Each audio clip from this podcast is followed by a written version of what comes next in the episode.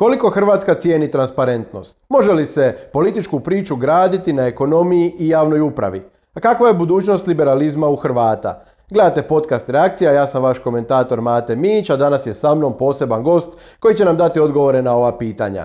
Dario Hrebak, gradonačelnik Bjelovara, predsjednik HSLS-a i kandidat e, na koalicijskoj listi HDZ-a i HSLS-a u drugoj izbornoj jedinici. Bog Dario, dobrodošao u moj podcast. Bog Mate i hvala ti na pozivu. Reakciju gledajte putem Facebooka, YouTubea i slušajte na Deezeru, Google podcastima, Apple podcastima i svim većim podcast platformama. Ako vam se sviđaju ovakvi razgovori i sve drugo što radim, stisnite like, komentirajte, podijelite s prijateljima i pretplatite se. E, Dario, krenimo odmah na onu bolnu točku. Kandidat si na koalicijskoj listi s HDZ-om, a nigdje na tvom personaliziranom plakatu nema logotipa e, HDZ-a. E, u čemu je problem? Ne ponosiš se baš HDZ-ovom markicom? Ne, baš potpuno krivo. Dakle, nema HDZ-a, ali nema ni HSLS-a. Dakle, što ja želim poručiti? Ja želim poručiti jednu jedinu poruku. Transparentno s Hrebakom, mi smo to napravili u gradu Bjelovaru. U gradu Bjelovaru se točno i transparentno zna kako se troši svaka kuna iz proračuna grada Bjelovara. Dakle, nemamo što skrivati. Koliko ste danas potrošili? Pa danas iskreno nisam ništa potrošio, možda eventualno ovoga, ujutro, eventualno ako je koja kava, ali iskreno e, ne znam. Vidjet ćemo na aplikaciji Transparentnost ko želi pogledati, može slobodno pogledati na tadašnji dan što je sve grad Bjelovar potrošio. Dakle, nije da se sramim, nego vi znajete, politički marketing je tu vrlo jasan.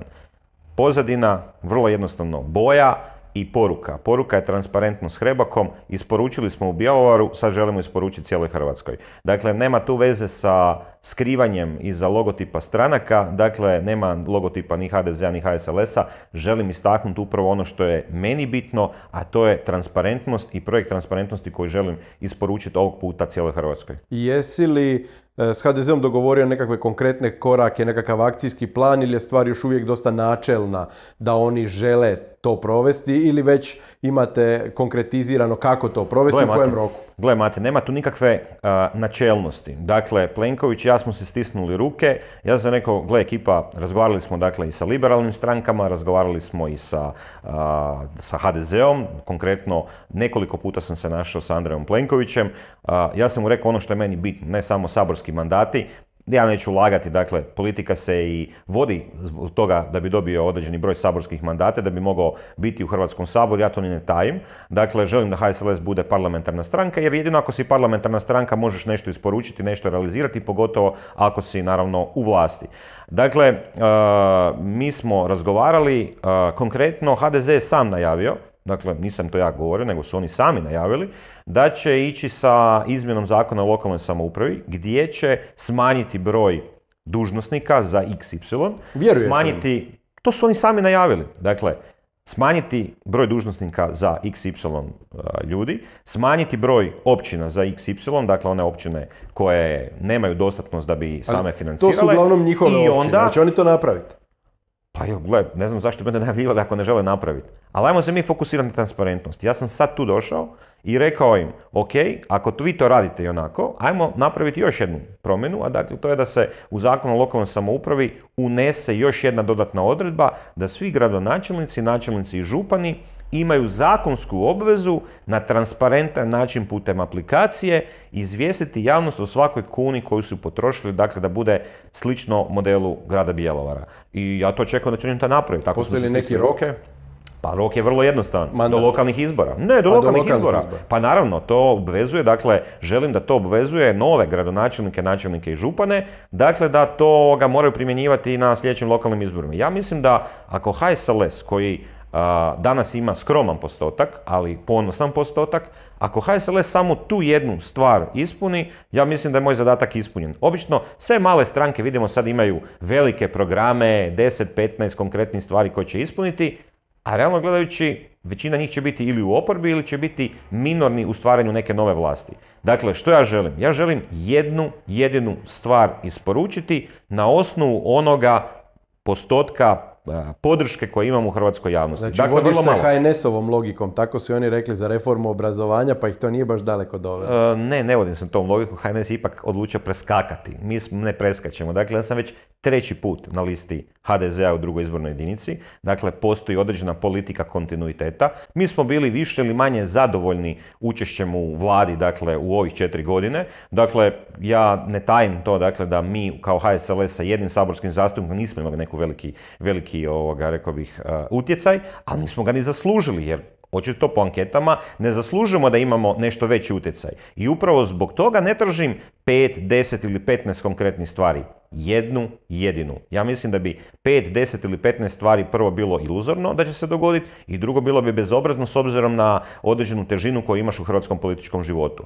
Dakle, jednu jedinu stvar, mislim da je to realno, da je to nešto što mi možemo napraviti i to dogovaramo sad prije izbora kako bi za vrijeme e, nakon izbora to mogli i realizirati. Dakle, ne zanimaju me državni tajnici, ne zanimaju me pomoćnici, to će me zanimati samo u slučaju ako ostvarimo transparentnost, onda možemo ući u hrvatsku, u novu hrvatsku vladu, dakle i sa konkretnim ovoga stvarima. Ali ovo je najkonkretnija stvar koja me zanima u ovom trenutku, dakle transparentnost da se isporuči na razini Hrvatske.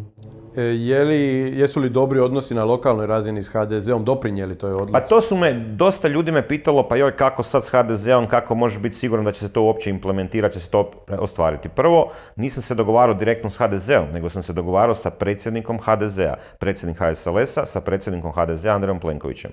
Ako on doista želi ono što najavljuje, dakle, napraviti borbi protiv korupcije, napraviti konačno određenu, rekao bih, na neki način korak naprijed, to može sigurno napraviti sa transparentnošću. Ja, ja sam siguran da se ne lažemo, dakle transparentno sama po sebi neće dovesti do iskorjenjivanja korupcije u Hrvatskoj, ali ona će biti prvi konkretni čin, jedan korak naprijed u toj famoznoj borbi o kojoj pričamo već svi zajedno preko 30 godina, ali ništa konkretno se u tom smislu ne događa. Transparentnost je jedan oblik preventive i jedan dobar signal, jedna poruka da doista to želimo napraviti. Dakle, u Bjelovaru mi imamo super suradnju sa HDZ-om, ja to ne tajim, dakle i za ukidanje prireza nakon 20 godina, i za tax free model, i za digitalizaciju, i za transparentnost, HDZ mi je dao podršku. Dakle, ja vjerujem da ako su mi dali podršku u Bjelovaru, da će i vidjeli što to znači za hrvatsko društvo, ne vidim razloga zašto to ne bi napravili i na državnoj razini. U ostalom, Gle, ni ja nikoga ne prisiljavam, ja nikoga ne uvjetujem. Mi smo stavili to na stol, ponudili smo, Plenković je to obje ručke prihvatio, na njemu će biti, hoće li na kraju prevariti birači ili ne. Ja mislim da sam tu ušao čistih ruku, čistog obraza i ako smo se stisnuli ruke, ja se toga držim čovjek kojem si stisnuo ruku je imenovao sve ove koji su sada e, optuženi u ovoj aferi vjetroelektrane. Upravo ova vlada je te ljude imenovala njihove dužnosti. Je li taj čovjek dovoljno vjerodostojan, evo upravo u tom kontekstu da, da ti kažeš u redu, ja vjerujem da će on to provesti? Gle, teško je biti na čelu jedne velike stranke, bilo HDZ-a, bilo SDP-a. Imamo mi primjera i u SDP-u i kako e, e, stvari koje nisu vezane za korupciju. Zašto bi Davor Bernardić bio različit od Andreja Plenkovića? Koliko ja znam, Davor Bernardić je postavio gospodina Sabu koji je pravomoćno optužen za davanje i nuđenje mita, ako se ne varam. Dakle, na listu u petoj izbornoj jedinici. Dakle, nema tu prevelike, rekao bih, e, mogućnosti za, za manevar neki drugi. Dakle, to su velike stranke, ali ono što meni bitno, ono što je meni bitno, ono što je meni bitno, meni je bitno to da je Andrej Plenković jasno dao do znanja kakav HDZ on vidi. Dakle, to smo vidjeli na ovim njihovim unutarstranačkim izborima gdje se on jasno gradio od nekih pojava, gdje je promijenio kompletno vodstvo stranke, gdje je po meni poslao snažnu poruku da on neće tolerirati određeno krivudanje i određene stare prakse koje HDZ imao u povijesti. Dakle, izbor njegovih potpredsjednika meni je dao jasan signal u kojem smjeru on hoće ići. Ja sam kao predsjednik HSLS-a, isto tako nije jednostavno upravljati strankom. Ti moraš odgovarati za svakog pojedinca i imaš ih na tisuće. Pogotovo u HDZ-u gdje ih imaš na desetke tisuća razno raznih članova, gdje stranke dakle ne mogu odgovarati za pojedince, odnosno pojedinci ne biraju stranke, nego pojedinci biraju prostor za korupciju. Dakle, pojedinci su ti koji u svakoj stranci, bilo HDZ-u, bilo SDP-u, pa vidjet ćete da će ih biti i u domovinskom pokretu, vidjet će ih Ali nije u to u Mostu. HDZ-u ipak sustavni problem. HDZ-u je Možda to- zbog dugogodišnje vladavine, to. Ali, je, ali je problem već daleko od pojedinca. Taman sam to htio reći. To ti je isto otprilike kao i kirurg koji operira najteže slučajeve, vrhunski je kirurg, ali ima najveću smrtnost. Dakle, stvar je sljedeća. U HDZ je najduže bio na vlasti u Hrvatskoj. HDZ ima prostora, dakle, kakvog ima na lokalnoj razini, na županijskoj razini, na državnoj razini i naravno kad kad si toliko dugo na vlasti da jednostavno za te pojedince prilika čini jedno ovoga, mogućnost dakle za lopovluk. Andrej Plenković ima jasnu mogućnost da jednostavno HDZ-a napravi demokršćansku stranku i da se taj razina korupcije koja je prisutna i među HDZ-ovim članovima, ali i SDP-ovim i nekim drugim, međutim u HDZ-u možda zbog toga što su duže bili na vlasti je to prisutnije, ima sad konačno priliku Dakle, da pokaže i dokaže u sljedećem mandatu želi li se uhvatiti u koštac sa problemom zvanim korupcija. Ja mu nudim tu priliku. Smeta li ti što mediji, pa pomalo tendenciozno nekakve druge liberalne, ja ću reći e, lijevo liberalne figure na listi SDP-a proglašavaju pojačanjima, e, dok se tebe na listi HDZ-a dosta drugčije gleda, puno više kritički, e, smatra se da si izdao praktički svoj program time što si išao s HDZ-om, dok ovi drugi liberali ili lijevi liberali od tebe slobodno mogu s SDP-om i niko im to ne zamjera. Gle, Mate, naravno da me smeta. Prvo, ja nikad nisam tajio da sam ja klasični liberal. Dakle, ja nisam nikakav lijevi liberal. liberal. Pa neću čak reći desni, ja sam pravi centralni liberal. Ali problem je u Hrvatskoj što taj, tih centralnih liberala nema jako puno i kada se proglašiš centralnim liberalom, recimo primjerice u to je liberalizam tipa njemačkog liberalizma, nizozemskog liberalizma i tako dalje. I kad se proglašiš takvom vrstom liberala, pogotovo ako još kažeš da si vjernik, kao što sam ja, onda automatski kako možeš biti vjernik i liberal? Ja sam vjernik i liberal. Imao si da, jednu biti. situaciju sa križevima u gradskoj vijećnici, ako se dobro je sjećam da je bio napad kao kakav Ne. to liberal tolerira Ne, ne, to je bila jedna, jedna patka ovoga, medijska patka, kao što si sam rekao, koje se često događaju. Nikad križ nije došao u gradsku vijećnicu. Bila je jedan prijedlog jednog, dakle, predsjednika HDZ-a ovoga, grada Bjelovara, bio je prijedlog a, da bi to možda bilo dobro napraviti, ali nismo se koalicijski, nismo postigli koalicijski sporazum. Ja osobno, bez obzira što sam ja vjernik, ja vjeru prakticiram u crkvi i vjeru prakticiram u svojoj kući, ali nikako vjeru ne prakticiram u službenim državnim ustanovama. Mislim da što se vjere tiče i državnih ustanova, mislim da to ne treba ići zajedno. Vjera je ono što ja nosim u sebi i vjera je ono što ja ispolijavam u crkvi ili ono što ispolijavam u svom vlastitoj kući. Ali ne želim da mi se država petlja u moju spavaću sobu, ne želim da mi država ulazi u moju privatnu kuću, ali isto s druge strane ja isto tako mislim da je pravo pojedinca da i u, i u školi, u obrazovnom sustavu bira hoće li ići na vjeronauk ili neće ići na, na vjeronauk. Ja ne želim prisilu, ja ne želim, želim se uvijek zalagati za pravo izbora i mislim da je to u redu. Teško je to danas u Hrvatskoj biti takva vrsta liberala. Dakle, uvijek se tako osuđuje. Znači, meni to malo onako rekao bih na neki način me nervira upravo što primjerice Anka Mrak Taritaš kad ide na listu SDP-a to se zove pojačanje, a Dario Hreba kad ide na listu HDZ-a ili neke druge opcije, primjerice možda da sam išao na, most, na listu Mosta, vrlo vjerojatno bi to isto tako bilo protumačeno. Međutim, ja se dobro osjećam u ovoj koži, meni ono što je meni bitno, bitno mi je da zadržavam svoja načela, da sam u tom smislu a, principijelan i da ono što želim da se, a, što obećam, želim da se to isto i isporuči. E, Spomenuo si e, kratko e, utjecaj vjere na politiku, odnosno pričao si o tom razgraničavanju između crkvene i državne vlasti. Ja to isto apsolutno poštujem. Iz te pozicije mogu razumjeti ovaj tvoj stajalište oko vjerskih simbola u državnim institucijama i prostorima državne ili lokalne vlasti, ali me zanima, rekao si da vjeru prakticiraš u crkvi. Smatraš li da ti možeš biti političar integralni sa integritetom, čovjek s integritetom ako svoju vjeru e, ne provodiš na neki način kao političar u javnom prostoru. Kako možeš biti jedno u svojoj kući, a onda kao predsjednik HSLS-a biti nešto sasvim drugo? Dakle, ja nisam jedno u kući, a drugo kao političar, predsjednik HSLS-a. Dakle, ja sam tebi sad u emisiji jasno rekao koji je moj svjetonazor. Moj svjetonazor je zdravorazumski, liberalni svjetonazor, pogotovo u ekonomskim pitanjima. Što se tiče odnosa vjere, to zadržavam pravo svoje kod kuće, dakle da ga prakticiram i da vjerujem dakle u ono što ja osobno smatram da vjerujem. S druge strane, ko sam ja da branim nekom drugom ko nema ista stajališta kao ja, da to ne smije izgovoriti, da se za to ne smije zalagati, da to ne smije prakticirati. Dakle, samo to. Želim da mi se država ne petlja u moj osobni život, želim da ja mogu svoju vjeru, bilo sve ono što ja smatram da je ispravno, da to mogu prakticirati i ko sam ja da branim drugima da možda neku drugu vjeru prakticiraju ili da se ponašaju drugačije. Zato ću se uvijek zalagati. I ne vidim koji je tu, rekao bih, disbalans ili da je to nešto nekonzistentno, ovo što sada dakle ovoga govorim, dakle da jedno živim, u drugo vjerujem, a na, na, na, treći način se ponašam dopuštajući drugima da žive život kako oni god žele. Utječe li tvoja vjera na politike koje zastupa HSLS? Dakle, ti dozvoljavaš drugima e, da budu to što jesu, ali ti si vjerni katolik.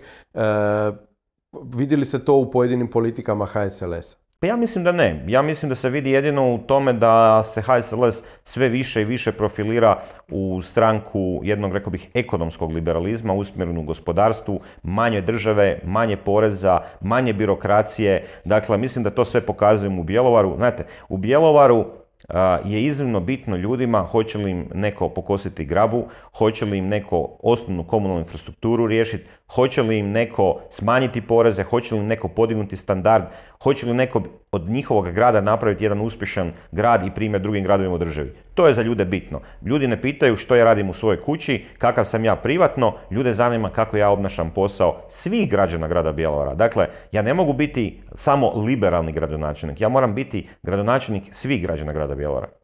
E, reci mi, e, kad smo se dotakli liberalne scene, E, dosta je tih aktera na toj sceni va, izvan HSLS-a, na neki način tvoj odlazak s HDZ-om, a okretanje leđa tom jedinstvu na, na liberalnom centru proglasili nekakvom izdajom. Mislim, javna je tajna da i dio HSLS-ovaca, pogotovo mlađih koji su u zadnje vrijeme pristupili stranci, imali su nekakvu želju slijediti tebe kao nacionalnu liberalnu figuru, isto su pomalo razočarani tim potezom. Zanima me koliko što misliš koliko će ti dugoročno štetiti ta odluka e, da ipak ideš s HDZ-om? Dugoročno mi će mi štetiti, ovisno o tome hoćemo li isporučiti transparentnost ili nećemo. Kratkoročno već šteti, ja to priznajem. Ali dugoročno, zamisli da mi sutra isporučimo transparentnost, misliš da će se ljudi sjećati kako sam ušao u Hrvatski sabor ili će im biti bitnije to jesmo li isporučili transparentnost. Ali da se vratimo nazad. Nikom ja nisam okrenuo leđa i nikog ja nisam izdao.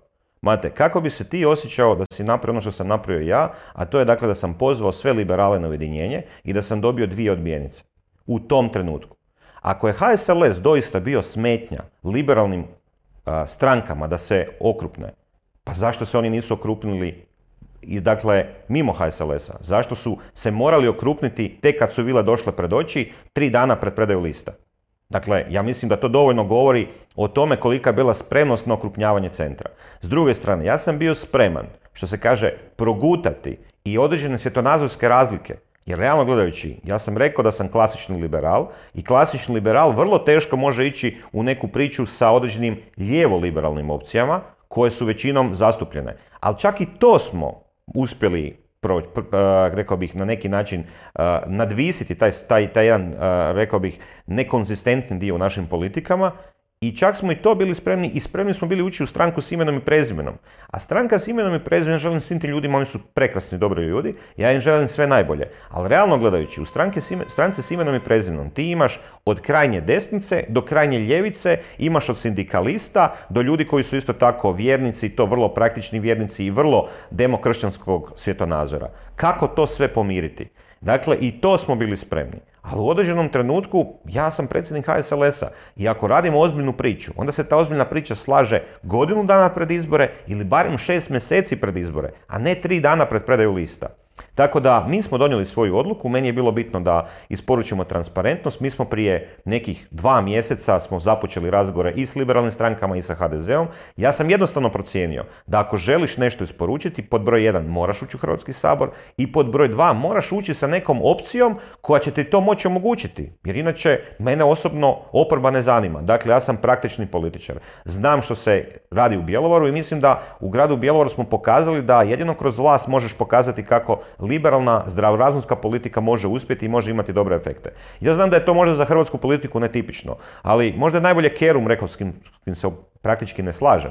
Ali dakle, ako želite nešto promijeniti, to možete u ovom trenutku samo s SDP-om ili HDZ-om, ili možete izabrati da ćete biti liberalni političar kojeg će svi voljeti, koji će pisati postove na društvenim mrežama, koji neće imati ni približno šansi, šansi da uđe u Hrvatski sabor i koji ne može ništa promijeniti. Dakle, ja sam uvijek za to da se nešto promijeni, pa makar jedna stvar, nego da se piše o 10 ili 15 stvari koje ćemo promijeniti kad jednom uđemo u Hrvatski sabor i kad jednom osvojimo 50% i kad ćemo jednom imati liberalnog premijera. Ja mislim da to u skoroj budućnosti se neće dogoditi. Na nama je sada da budemo konkretni, da budemo principijelni i da isporučimo barem jednu jedinu stvar kad, nakon što ovoga se formira nova hrvatska vlada. Kad sam govorio o dugoročnoj šteti za tebe, mislio sam u tom procesu izrastanja tebe u nekakvu nacionalnu liberalnu figuru, jer percepcija je, znaš i sam, e, sve. Imaš dovoljno političkog iskustva da i sam to znaš. Recimo, e, tvoj kolega s liste, prvi na listi Gordan Jandroković, vlada javno uvjerenje da je riječ o najvećem uvlakaču u hrvatskoj politici, čovjeku bez kičme,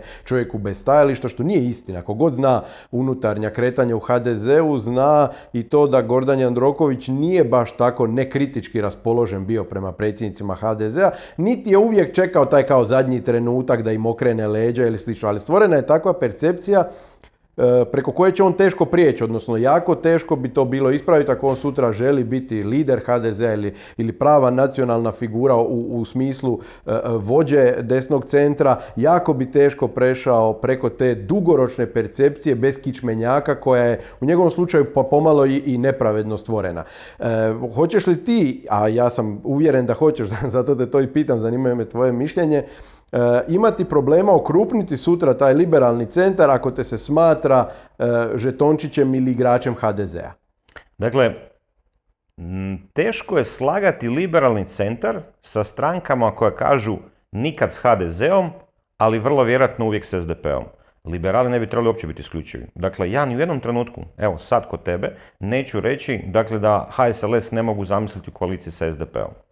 Međutim, u ovom trenutku ja vidim Andreja Plenkovića kao osobu koja je bolji kandidat za premijera od Davora Bernardića. Ja mislim da se ti slažeš sa mnom. Dakle, mislim da trebamo staviti na stranu ko je predsjednik HDZ-a, ko je predsjednik SDP-a, ajmo staviti dvije osobe koje su kandidati za premijera i kome biste vi povjerili povjerenje da vodi Hrvatsku. Nikog nije savršen, niti Plenković, niti Bernardić, ali ja tvrdim da je Plenković za koplje uspješniji kandidat za premijera od Bernardića. Da se vratimo sad na Gordana Jandrokovića. Gordan Jandroković je moj Bjelovarčanin, znam ga jako dugo, i slažem se s tvojom tezom. Možemo mi pričati o Gordanu Jandroković ovo ili ono, ali Gordan Jandroković danas je sasvim drugačiji Gordan Jandroković nego Gordan Jandroković prije 15 godina i sve ono što je prošao. Ono što mu se treba ipak čestitati je to da bez obzira što ti kažeš savijanje kičme, dakle ja, isto, ja ipak mislim da Gordan Jandroković je predugo u politici, znači očito uspješan političar ako toliko dugo može opstati na sceni. Njemu sad predbacuju da je osvojio 500 glasova kao što predbacuju ili 800, a recimo Darinko Kosor je prije šest godina osvojio nekoliko tisuća glasova, a onda na listi s Andrejom Plenkovićem 500 glasova. Dakle, isto kao i Gordan Jandroković 800 glasova. Ali niko ne gleda da je godinu prije Gordan Jandroković osvojio 8000 glasova. Tako da, onda mislim da je taj dio nepravedan prema njemu. što se tiče mene i kičme, ja mislim da sam ja pokazao već nekoliko puta da imam kičmu.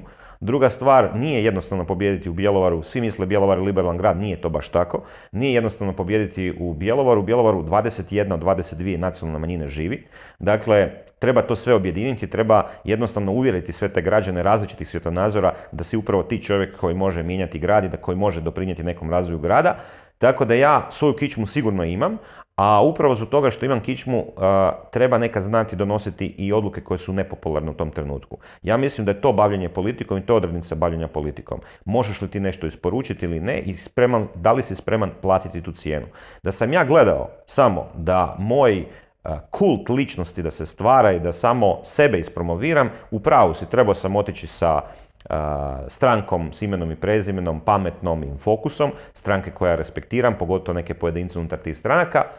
I što? Ne bi prošli prag, mene bi svi dalje voljeli, bio bi uspješan gradonačelnik Bjelovara i dalje, međutim postavlja se pitanje koja je svrha mene kao predsjednika HSLS-a onda. Dakle, ja gledam politiku kao svrhu da se nešto ispuni i da jedan dio svog programa implementiraš. Ja sam vidio priliku da upravo preko HDZ-a to implementiram i vidjet ćeš Neću ja, ne pucam ja samo na to da se uvučem u sabor. Neko kaže, e, Hrebak se prodao za sabor. Pa saborska plaća je manja od plaće gradonačelnika grada Bjelovara. Pa nisam ja, ne želim ići u sabor zbog toga. Želim ući u sabor zato što mi se pružila prilika da isporučim ono za što se zalažem i na čemu gradim cijelu svoju političku karijeru, dakle, a to je transparentnost. Kakav S druge, strane, s druge strane, ja očekujem da ću dobiti veliki broj preferencijalnih glasova zbog podrške građana koje imam. Prije smo radili anketu, prije nego što smo donijeli odluku. Anketa je pokazala u drugoj izbornoj jedinici dva puta da smo na 3,5%. Ja sam vrlo razuman. Dakle, ako se ti mjesec dana prije izbora na 3,5%, nemoguće doći do preko 5,5%. Tako da sam vrlo razuman, donijeli smo kao stranka, to je naša odluka, neko kaže prodali ste se ovo, to je naša odluka kao stranke, mi smo donijeli odluku da želimo biti parlamentarna stranka i dalje i da želimo isporučiti tu jednu jedinu stvar. E, ne sumnjam u tvoj osobni dobar rezultat, a kakav rezultat očekuješ za listu? Jer druga izborna jedinica od centra na desno je prava klaonica e, HDZ-ova, odnosno koalicijska lista HDZ-a i HSLS-a. E, listu Mosta nosi, odnosno prvi na listi je Nino Raspudić, prvi na listi Domovinskog pokreta je Miroslav Škoro. Na tom desnom, odnosno od centra na desno spektru će biti prava klaonica sama. Ta izborna jedinica je uvijek lila i čini se da bi se ovdje čak moglo dogoditi da po Dontu SDP bude nagrađen pa dobije jedan ekstra mandat u, u toj izbornoj jedinici. Ja tu izbornu jedinicu znači zovem Hrvatska Florida. Znači to je jedino što se ne može isprognozirati. Ali sad si me baš ovoga potaknuo na jedno drugo razmišljanje gdje ću još dati još jedan dodatan argument zašto je HSLS ovo učinio što učinio. 2011. upravo ta druga izborna jedinica, HSLS je bio na nekakvih 4 i nešto posto, mislim 4,3%.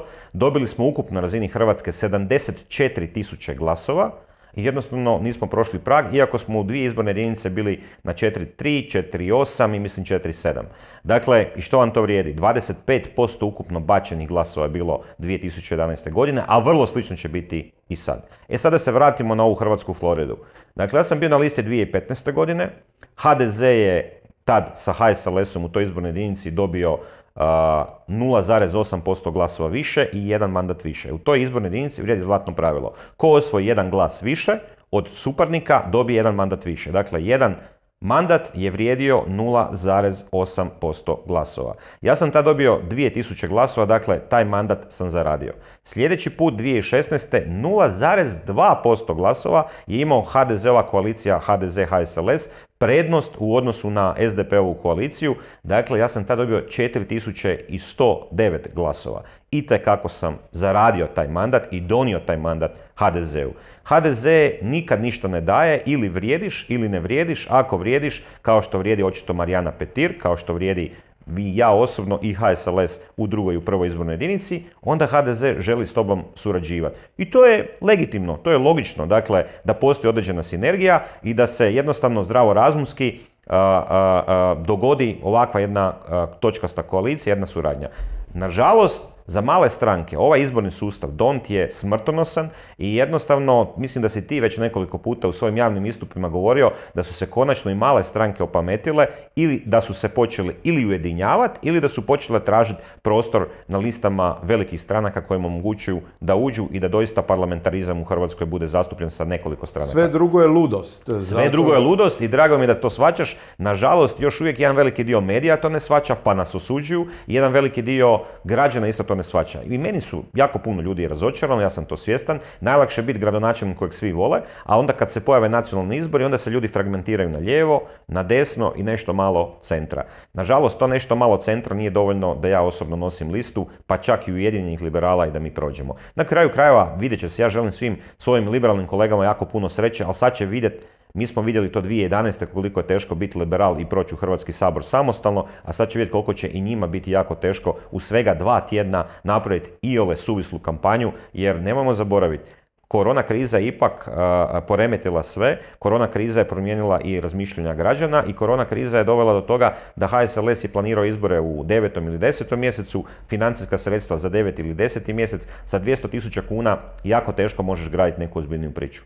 E, činjenica je da nema dogovora među liberalnim opcijama za ove izbore, a isto tako činjenica da u Hrvatskoj nema baš neke duge tradicije građanskog liberalizma. Kakva je po tebi uopće budućnost liberalne opcije u Hrvatskoj? Pa ja mislim da ide upravo u ovom smjeru u kojem ja želim graditi liberalizam. Dakle, klasični liberal koji dakle može koalirati sa jednima i sa drugima. U ovom trenutku mi smo bliži uh, uh, našim partnerima iz HDZ-a. Kako će se to kasnije, ja otvoreno kažem zašto, mogu reći zašto, upravo zbog Andreja Plenkovića. Dakle, takav jedan predsjednik nama odgovara, predsjednik koji je umjeren, koji ne razjedinjava, koji ne dijeli ljude, koji je proeuropski orijentiran. Nama takav predsjednik HDZ-a jasno odgovara. Dakle, uh, ja doista dobro surađujem sa HDZ-om Bjelovarskom Bilogorskim, to je recimo drugačiji HDZ od, ne znam, HDZ-a Vinkovačkog, Vukovarskog ili Zadar i možda se zato upravo dobro i osjećam u takvoj jednoj suradnji, jer e, jednostavno to je u biti najbitnije. Dakle, da mi u takvom nekom obliku suradnje postižemo određene dobre stvari za, za Hrvatsku. Dobro, jesu li, jeste li vi klasični liberali sad u određenom problemu jer vam je ljevica uzela taj identitetski liberalizam, a liberalni konzervativci poput mene su vam uzeli ekonomski liberalizam? Šta vam ostaje? Pa Transparentnost i prirezi?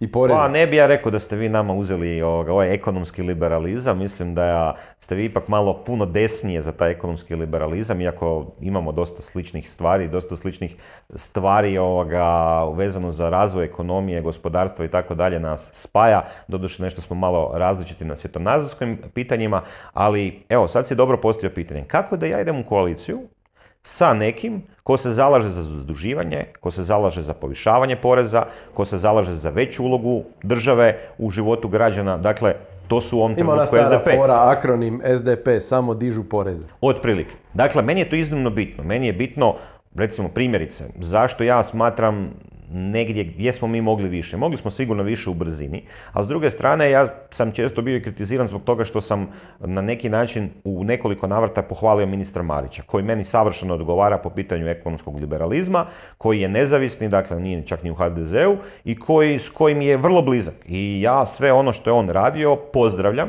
Neko će sad od mojih liberala lijevog svjetonazora ili liberalnog koji su, ajmo reći, liberalni fundamentalisti će sad poluditi jer će reći naravno to nije dovoljno, pa nikad nije dovoljno. Kad mi liberali budemo imali 50%, kad budemo imali vlast, kad budemo imali premijera, onda ćemo mi moći ovoga uvjetovati koliko će to biti brzo. U ovom trenutku tu smo gdje jesmo.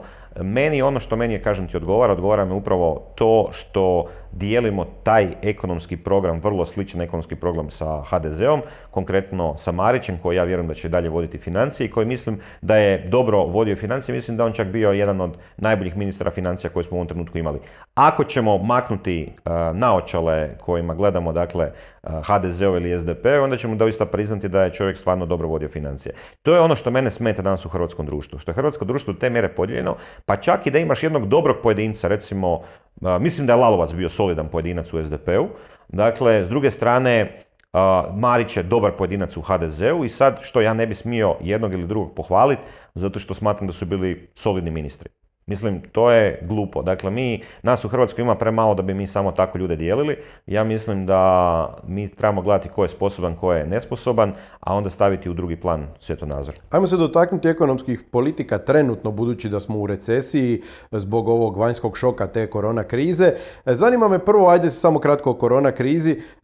Kako ti se sviđa kako je vlada e, tom situacijom vladala? E, kako ti se sviđa po meni ta loša dilema koju su bili nametnuli e, kad su zatvorili potpunu ekonomiju, odnosno suspendirali ekonomsku aktivnost, kad su govorili važni su nam životi, a ne novac, životi na prvom mjestu, ispada da ekonomija nije važna za zdravlje i živote ljudi. Meni se ta poruka nije svidjela koju je vlada zajedno s određenim medijima nametala. Kako si ti to vidio? Gle, lako je sad biti general poslije bitke, ali dovoljno u tvom smjeru da si ti u pravu. Dovoljno govori činjenica nedavna izjava od ministra Horvata koji je rekao da neće biti novog lockdowna. Međutim, danas je lako to komentirati kada vidimo da možda ipak nije trebalo ići toliko rigorozno u, u rekao bih, čuvanje života. A zašto ću ti reći, meni nije toliki problem čak da su oni u onoj neznanju, panici, puno novih informacija, proturječnih informacija, odlučili biti oprezniji nego što su možda trebali. To je mislim da je prirodna reakcija odgovorne osobe. Bolje biti oprezniji nego e, totalno neoprezan i, i jako puno riskirati. Ali meni e, taj socijalistički narativ koji se stalno gura, nije bitan novac nego životi, taj neki patnički narativ koji su i oni ovdje u ovoj situaciji iskoristili, mislim da je on dugoročno štetan za naše društvo, ne samo u toj situaciji. E, novac nije bitan samo za kvalitetu života ljudi, jer bez novca nema zdravstvenog sustava, bez novca nema napretka zdravstvene usluge, bez novca u krajnjoj liniji koliko će ljudi zbog toga što će ostati bez prihoda možda počiniti suicid ili biti u velikom stresu što će pogoršati njihove kardiovaskularne bolesti i slično. Dakle, e, e, naše materijalno stanje, koliko god čovjek nije samo materijalno biće, definitivno utječe na naše, na naše zdravlje, na našu dobrobit, na naš osobni prosperitet. Tako da to mi je zasmetalo ta poruka, znam da su oni vjerojatno da bi umirili e, sve one koji su potencirali ekonomiju namjerno nametnuli taj dominantni narativ zdravlje i životi su bitni, a ne ekonomija, ako ja doista mislim, a vjerujem i ti da je to isprepleteno. Gle, sve potpisujem što si rekao. Međutim, gotovo sam uvjeren da sam ja bio na tom mjestu. Dakle, gdje ti nešto dolazi nenadano, brzo, gdje se stvara panika, gdje trebaš brzo reagirati, ja mislim da su sve napravili isto kao što bih ja napravio da sam bio na njihovom mjestu. Međutim, uvijek dolazi to međutim, sada trebamo realno, trezveno sagledati situaciju i vrlo vjerojatno sam siguran da nitko od nas danas ne bi više to radio ono što smo radili prije 4 ili 5 mjeseci, već bi to, ja osobno danas, bi gledao to upravo u ovom segmentu kao što gledaš i ti, vrlo vjerojatno bi sačuvao najstariju populaciju, napravio određene mjere prema najstarijoj populaciji, pustio dakle, da se dogodi što se treba dogoditi u smislu mlađe populacije i onih koji statistički nisu u biti uopće ugroženi. Tako da, međutim, tad je trebalo biti vrlo hrabar da se donese takva odluka. Na kraju kraja vidimo da i u Švedskoj nije baš sve išlo po planu kako su i oni zacrtali. Tako da ja ne mogu ništa kriviti vladu, da pače mogu ih pohvaliti. Mislim da one prve mjere koje su došle, sam sam kritizirao, rekao sam da su brze, to je u redu, ali ne nisu dostatne. Međutim, vlada je opet vrlo brzo i promptno reagirala. Došao je novi set mjera koji je čak i mene iznenadio jer mislim da je bio više nego dostatan u tom smislu. A sad, uz ovu pomoć iz EU, znam tvoje stavlište o tome, gledao sam i pratio sam, tu treba biti određena doza opreza, međutim, Opet da bismo ipak, Mate, vjeruj mi, ipak vjeruj mi, ja sam pratio 2016. investicije, europski fondovi, 2017. 18. 19. Dakle, europski fondovi su eksplodirali u Hrvatskoj. 10 do 20 puta više raste svake godine od onog iznosa 2015. iskorištenost Hrvatska. I recimo samo jedan primjer, 17 milijardi kuna nas očekuje investicija samo u vodovodni i vodovodnu, dakle, aglomeracije, kanalizacijsku infrastrukturu i to će biti neka svojevrsni, po meni u sljedeće dvije godine, svojevrsni i javni radovi i, i rekao bih nešto što će državati građevinu na životu i mislim da ćemo ipak puno, bit će puno teža kriza, ali ćemo puno lakše izaći iz nje upravo zbog toga što smo dio Europske unije i što će se ta ipak velika količina novca sliti ovdje u sljedećih nekoliko godina. Tako da sam ja s te strane optimist.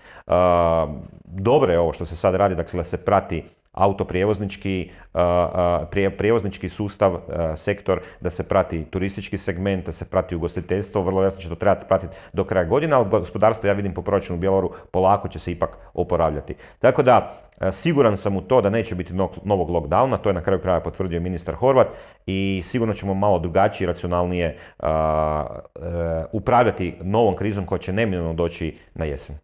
Koje bi ti e, proturecesijske mjere proveo? Što smatraš da je vrlo važno da bi naša ekonomija e, što brže i što jača izašla, izašla iz te recesije? Pa sve što oni, što govore svi drugi kao papagaji, jedini problem je što drugi koji govore kao papagaji, dakle, ne mogu to provesti u djelo. Dakle, mene to malo počelo frustrirati, ti svi smo mi pametni, dakle, na društvenim mrežama, svi znaju što treba napraviti, ali mate, ja svaki dan upravljam. Ja znam kako je to kad ti imaš odgovornost za živote. Ja imam u ovom trenutku odgovornost za živote 40.000 građana na mom prostoru i preko 1500 poduzetnika koji žive i rade na području grada Bjelora. Mislim da sam to dokazao kad smo govorili o kičmi. Ja mislim da sam dokazao svoju kičmu. Nakon 20 godina u najvećoj krizi mi smo odlučili ukinuti prirez. Nakon 20 godina, dakle, kad, nakon 10 godina, pardon, kad smo ostavili gospodarstvo kao 2011. 12. na cjedilu, mi smo u gradu Bjeloru pokazali da nećemo ostaviti svoje gospodarstvo na cjedilu. 8 milijuna kuna smo direktno investirali, sve smo drugo uštedili samo da uđe u gospodarstvo. U Bjelovaru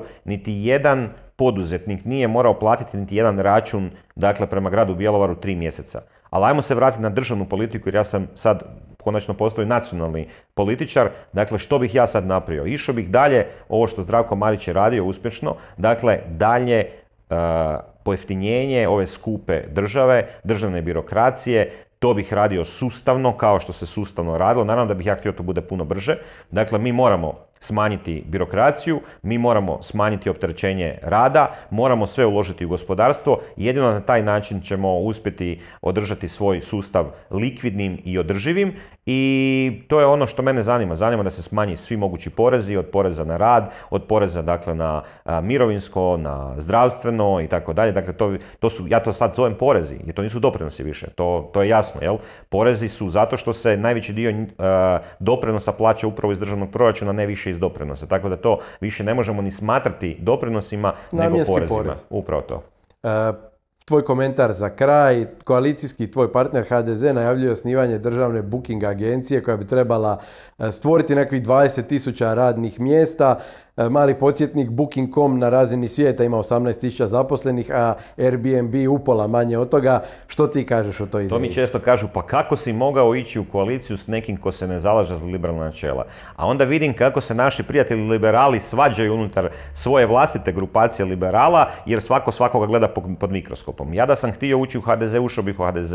Da se slažem sa 100% svih stavova i sa 100% programa HDZ-a, ja bih ušao u HDZ. Dakle, naravno da se s tim ne slažem. Ja baš suprotno mislim da država ne bi trebala, ići u takve poduhvate pokušaja nametanja određenih e, pravila, određenih monopolističkih e, tvrtki koje će sad ne znam nešto super kreirati na, na, na, na tržištu. S tim se ne slažem i to sam jasno i komunicirao. Dakle, što se tiče rada nedjeljom, ajde da i tu temu otvorimo, dakle što se tiče rada nedjeljom i tu sam protiv zabrane, ali ajmo reći da tu smo razgovarali o određenoj vrsti regulacije gdje mi ne bi trebali imati ništa protiv. Dakle, meni je samo bitno da nema zabrana, da se ništa ništa ne nameće, nego da se doista napravi neka zdravo razumska politika i da se zadovolji potreba većine građana u Hrvatskoj, a da se pritom ne našteti gospodarstvu. Tako da mi se nećemo sigurno u nekim pogledima složiti s HDZ-om, kao što se HDZ sigurno neće složiti ni sa mojim gospodarskim viđenjem situacije, ali ono što je bitno da smo u ovom trenutku dosta komplementarni u odnosu na određene stvari i ono što je meni bitno u ovom trenutku najbitnije je da sa tih malom podrškom koju imamo u javnosti riješimo i isporučimo jednu jedinu stvar koja se zove transparentnost.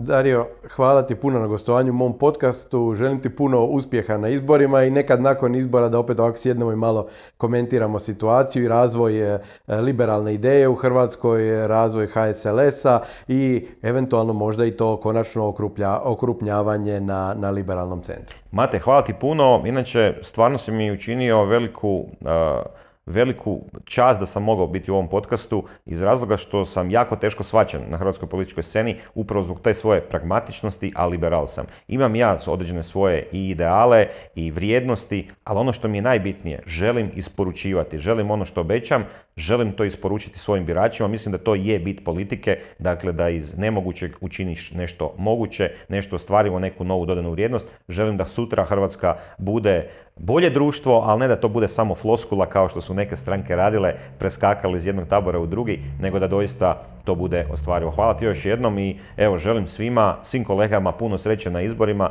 ne gledam samo na sebe, nego doista želim da u ovom, dokle novom mandatu napravimo neke nove konkretnije stvari, pogotovo u gospodarstvu. Hvala ti još jednom na pozivu. Hvala tebi. E, dragi prijatelji, kao što znate, reakciju možete gledati na YouTubeu i Facebooku, slušati putem Deezera, Google podcasta, Apple podcasta i svih većih podcast platformi. Ako vam se sviđa ovo što radim, znate i sami, podijelite, komentirajte, lajkajte, pretplatite se. U danima pred izbore objavljivat ću niz ovakvih razgovora sa kandidatima za izbore od centra na desno. Danas sam imao čisti centar Darija Hrebaka. E, slijede još kandidati domovinskog pokreta, Mosta, e, a i po mogućnosti koji nesramežljivi HDZ-ovac. E, bilo je to sve za ovaj put. Doviđenja.